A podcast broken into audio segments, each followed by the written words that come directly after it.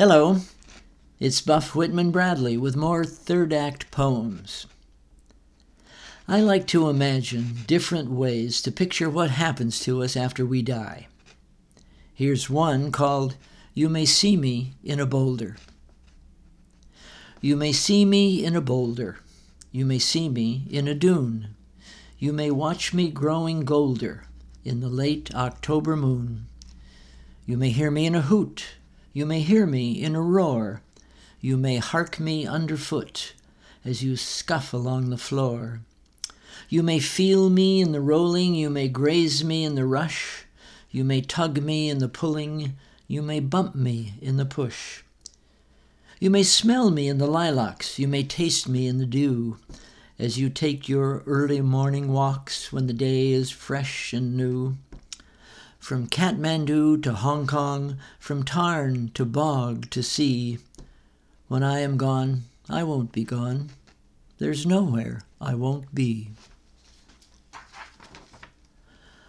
One afternoon, I watched a dozen turtles sunning themselves on a log, and I couldn't help seeing them as a bunch of poolside senior citizens.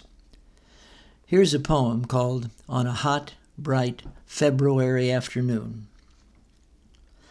On a hot, bright February afternoon, a dozen turtles have surfaced from the lake bottom and are sunning themselves on a log, lined up like senior citizens in lounge chairs beside a Florida pool. You can almost hear their ahs of relief as their joints begin to unlock in the heat. You can almost hear the conversation about tonight's bingo game, the boasting about children and grandchildren. But they've been around long enough to know, these oldsters, that February warm spells don't necessarily last, so don't get too used to it.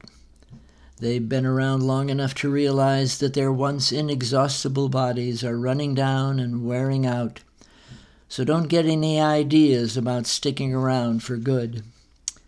And yet, doesn't a day like this one, lazing about on a log with old friends, warming a creaky body in the hot sun, sometimes seem to go on forever? Maybe it will. That's it for now. This is Buff Whitman Bradley thanking you for listening to Poems for the Third Act.